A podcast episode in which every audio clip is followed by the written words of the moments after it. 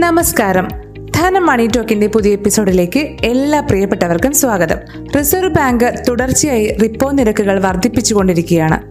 ദാ ഇന്നും അതായത് ഫെബ്രുവരി എട്ടിനും കാൽ ശതമാനം നിരക്ക് വർധനയോടെ ആറര ശതമാനമാക്കിയിരിക്കുകയാണ് റിപ്പോ നിരക്കുകൾ. ഈ റിപ്പോ നിരക്കുകൾ വർദ്ധിപ്പിക്കുന്നത് എങ്ങനെയാണ് സാധാരണക്കാരെ ബാധിക്കുന്നത്?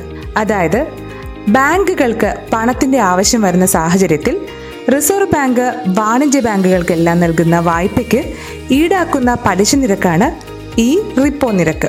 ഈ പണമാണ് പലപ്പോഴും നമുക്കെല്ലാം വായ്പയായി ബാങ്കുകൾ നൽകുന്നതും. അതിനാൽ തന്നെ റിസർവ് ബാങ്ക് നിരക്ക് കൂട്ടുമ്പോൾ സ്വാഭാവികമായും നമ്മൾ എടുക്കുന്ന ലോണുകൾക്കും പലിശ കൂടും. ഇതെല്ലാം ഇപ്പോഴും ആർ ബി ഐയുടെ ഈ നിരക്കിനേക്കാൾ അതായത് ആറ് ശതമാനത്തിനേക്കാളൊക്കെ കൂടുതലായിരിക്കും. ഇതെല്ലാം അവിടെ നിൽക്കട്ടെ. ചുരുക്കി പറഞ്ഞാൽ റിപ്പോ നിരക്കുകൾ കൂടിയ സാഹചര്യത്തിൽ വായ്പ എടുക്കാൻ ഒരുങ്ങുന്നവർക്കും നിലവിൽ വായ്പകൾ ഉള്ളവർക്കുമെല്ലാം പലിശ ഭാരം കൂടുകയേ ചെയ്യുകയുള്ളൂ. ഈ സാഹചര്യത്തിൽ പലിശ അധിക ബാധ്യത ആവാതിരിക്കാൻ അഥവാ ലോണിന്റെ ഇൻട്രസ്റ്റ് റേറ്റ് നിങ്ങൾക്ക് അധിക ബാധ്യത ആവാതിരിക്കാൻ എന്തൊക്കെ കാര്യങ്ങൾ ശ്രദ്ധിക്കണം? അതാണ് ഇന്നത്തെ ധനം മണി ടോക്ക് പറയുന്നതും.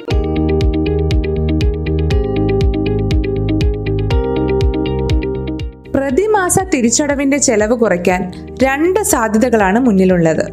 ബാധ്യതയ്ക്ക് പകരം ഇ എം ഐ കാലാവധി നീട്ടുകയാണ് ആദ്യത്തേത്. ചെറിയ കാലയളവിലേക്കുള്ള വായ്പകൾക്ക് ബാങ്കുകൾ കാലാവധി നീട്ടി നൽകാറുണ്ട്. പതിനഞ്ച് മുതൽ ഇരുപത് വർഷത്തേക്കുള്ള വായ്പകളെ ഇരുപത് മുതൽ ഇരുപത്തഞ്ച് വർഷത്തേക്ക് നീട്ടി നൽകാറുണ്ട്. ഇതിന് വായ്പാ കാലയളവും വായ്പ എടുത്തയാളുടെ വിരമിക്കൽ പ്രായവുമെല്ലാം പരിഗണിക്കപ്പെടും. വായ്പക്കാരന് മുന്നിൽ ധാരാളം സമയമുണ്ടെങ്കിൽ കാലാവധി നീട്ടി നൽകും.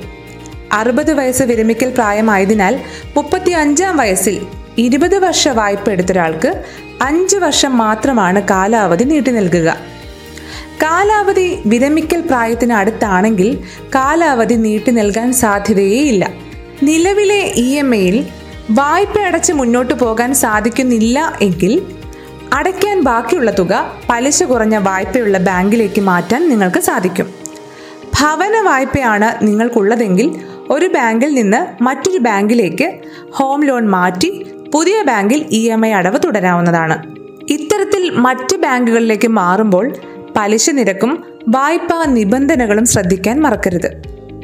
രണ്ട് ബാങ്കിലെയും പലിശ നിരക്കിലുള്ള വ്യത്യാസം അൻപത് അടിസ്ഥാന നിരക്കെങ്കിലും ഉണ്ടെങ്കിൽ മാത്രമേ വായ്പ മറ്റൊരു ബാങ്കിലേക്ക് മാറ്റാനുള്ള തീരുമാനം പ്രയോജനപ്പെടൂ. ഇനി നിങ്ങൾക്ക് പേഴ്സണൽ ലോണാണ് അടച്ചു തീർക്കാനുള്ളതെങ്കിലോ?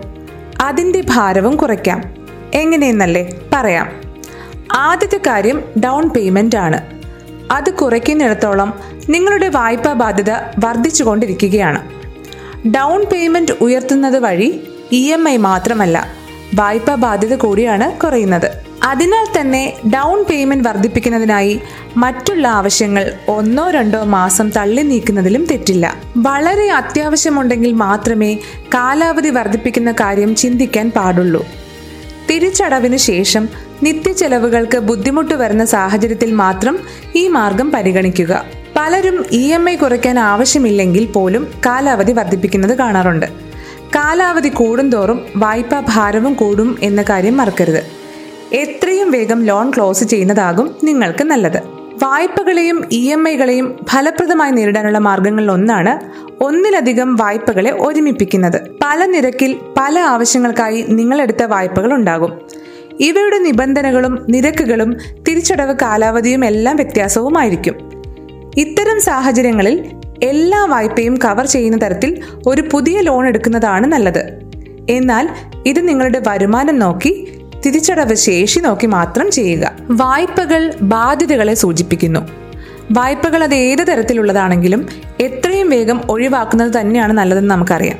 ബോണസ് ഇൻക്രിമെന്റ് പോലുള്ള സാഹചര്യങ്ങളിൽ നേരത്തെ തന്നെ വായ്പ തീരുമല്ലോ എന്നോർത്ത് അവ തിരിച്ചടവിനായി വേണം പരിഗണിക്കാൻ. വലിയ ബാധ്യതകൾ ഒഴിവാക്കുന്നതിനെ കുറിച്ചാണ് ഇനി പറയുന്നത്. ഓരോ വായ്പയുടെയും നിബന്ധനകളും പലിശ നിരക്കുകളും വ്യത്യസ്തമായിരിക്കുമെന്ന് നിങ്ങൾക്കറിയാമല്ലോ. നിങ്ങൾക്ക് ഏറ്റവും അധികം ബാധ്യത വരുത്തുന്ന വായ്പ തിരിച്ചറിഞ്ഞ് അത് ആദ്യം ഒഴിവാക്കുകയാണ് വേണ്ടത്. വായ്പ സംബന്ധിച്ച് ഇത്രയധികം കാര്യങ്ങൾ കേട്ടില്ലേ? ഇനി മറ്റൊരു സുപ്രധാന കാര്യം കൂടി പറഞ്ഞ് ഇന്നത്തെ മണി ടോക്ക് അവസാനിപ്പിക്കാം. ഈ വായ്പകളെല്ലാം കവർ ചെയ്യുന്ന ഒരു ഇൻഷുറൻസ് നിങ്ങൾക്കുണ്ടായിരിക്കണം എന്നുള്ളതാണ് ഓർമ്മിപ്പിക്കുന്നത്. പേഴ്സണൽ ലോണുകൾ ഒഴികെ മറ്റെല്ലാ വായ്പകളും നിങ്ങളുടെ കുടുംബത്തെ ബാധിക്കുന്നതാണ്. നിങ്ങളുടെ വിയോഗത്തിൽ ഈ വായ്പകൾ അവർക്ക് ബാധ്യതയാകാതിരിക്കാൻ അതുകൂടി കവർ ചെയ്യുന്ന ഇൻഷുറൻസുകൾ സഹായിക്കും. വായ്പാ തുകകളെല്ലാം കൂട്ടി അതെല്ലാം കവർ ചെയ്യുന്ന ഒരു ഇൻഷുറൻസ് ഇൻഷുറൻസ് വിദഗ്ധനുമായി സംസാരിച്ചതിന് ശേഷം നിങ്ങൾ തിരഞ്ഞെടുക്കേണ്ടതാണ്. ഇതോടെ ഇന്നത്തെ ധനം മണി ടോക്ക് പൂർണമാകുകയാണ്. മറ്റൊരു വിഷയവുമായി അടുത്ത ബുധനാഴ്ച കേൾക്കാം. അതുവരെ നമ്മുടെ എല്ലാ പോഡ്കാസ്റ്റുകളും കേൾക്കാൻ മറക്കരുത്. ധനം പോഡ്കാസ്റ്റുകളെല്ലാം ഇപ്പോൾ Apple podcast Google podcast Spotify Jio Saavn Gaana എന്നിവയിലെല്ലാം കേൾക്കാം ഷെയർ ചെയ്യാം. This is talkie Parvathy signing off നന്ദി.